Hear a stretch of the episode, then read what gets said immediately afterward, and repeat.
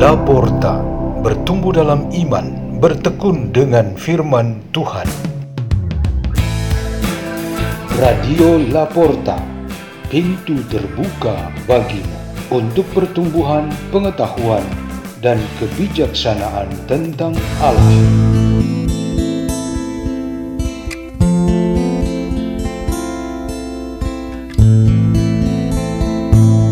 Bacaan dan Renungan Sabda Tuhan Hari Rabu Pekan kelima Paskah 18 Mei 2022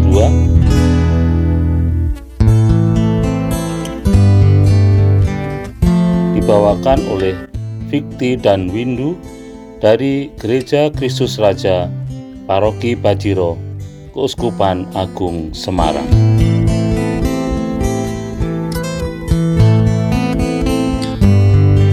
Bacaan dari Kisah Para Rasul bab 15 ayat 1 sampai dengan 6.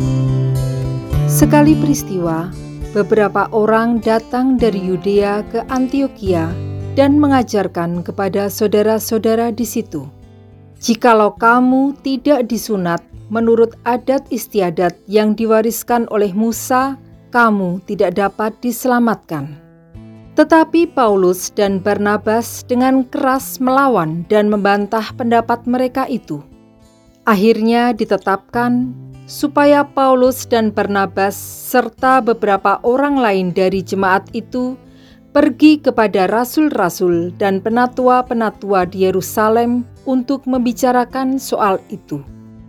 Mereka diantarkan oleh jemaat sampai keluar kota Lalu mereka berjalan melalui Finisia dan Samaria, dan di tempat-tempat itu mereka menceritakan pertobatan orang-orang yang tidak mengenal Allah. Hal itu sangat mengembirakan hati saudara-saudara di situ. Setibanya di Yerusalem, mereka disambut oleh jemaat dan oleh rasul-rasul dan penatua-penatua Lalu mereka menceritakan segala sesuatu yang Allah lakukan dengan perantaraan mereka. Tetapi beberapa orang dari golongan Farisi yang telah menjadi percaya datang dan berkata, "Orang-orang bukan Yahudi harus disunat dan diwajibkan untuk menuruti hukum Musa." Maka bersidanglah rasul-rasul dan penatua-penatua untuk membicarakan soal itu. Demikianlah sabda Tuhan.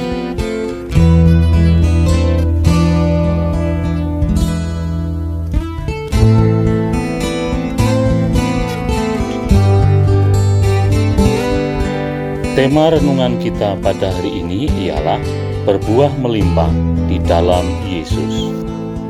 Minggu-minggu setelah Paskah memberikan kita siraman rohani dengan tema-tema besar seperti roti hidup, Gembala yang baik, rumah Bapa.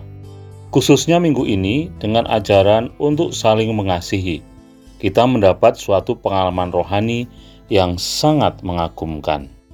Intinya, Tuhan sendiri senantiasa menyatu dengan umatnya dan memenuhi setiap orang beriman dengan segala karunia, supaya baik sebagai pribadi maupun sebagai umat Allah, kita dapat melangsungkan hidup di dunia ini sesuai dengan rencananya.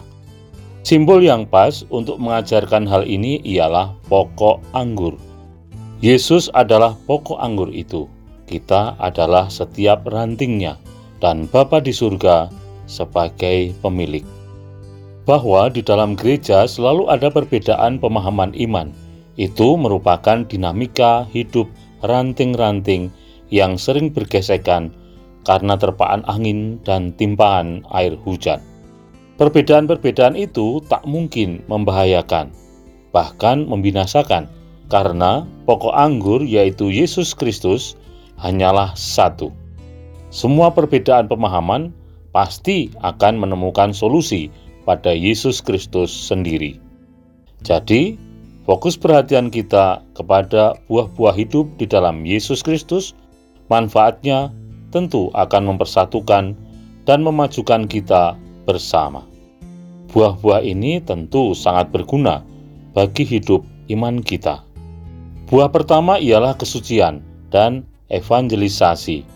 Kita sebagai pribadi dan umat Allah mengakui kalau kesucian itu adalah cita-cita kita yang sangat didukung oleh evangelisasi. Kedua ialah keberanian dan kemauan untuk memangkas bagian hidup yang kering dan tak berguna, dibuang dan dibakar. Ini dibuat melalui koreksi, perbaikan, dan pertobatan. Ketiga ialah kesempatan terbuka lebar untuk tumbuh dan menjadi pribadi atau komunitas yang baru setelah ada koreksi dan pembaharuan. Keempat, oleh karena itu kita tentu sangat bahagia untuk selalu terhubung dengan Yesus sebagai pokok anggur. Kelima, jika senantiasa menyatu dengan Yesus, kita bakal berbuah melimpah. Keenam, dengan demikian kita mempunyai alasan dasar untuk selalu memuji dan memuliakan Allah dan Bapa kita. Ketujuh, status kita sebagai pengikut Kristus dan putra-putri Bapa merupakan kedudukan sangat istimewa dan terhormat. Kedelapan, maka itu kita diutus oleh Tuhan untuk pergi dan menghasilkan buah-buah yang berguna. Dan kesembilan, tidak hanya berbuah, tetapi kita mesti mampu bertahan dalam segala bentuk kesulitan dan derita. Marilah kita berdoa. Dalam nama Bapa dan Putra dan Roh Kudus. Amin. Ya Bapa Maha Murah, pandanglah kami dengan kuasa dan kasih-Mu, supaya kami selalu terkait dengan pokok anggur, yaitu Tuhan kami, Yesus Kristus.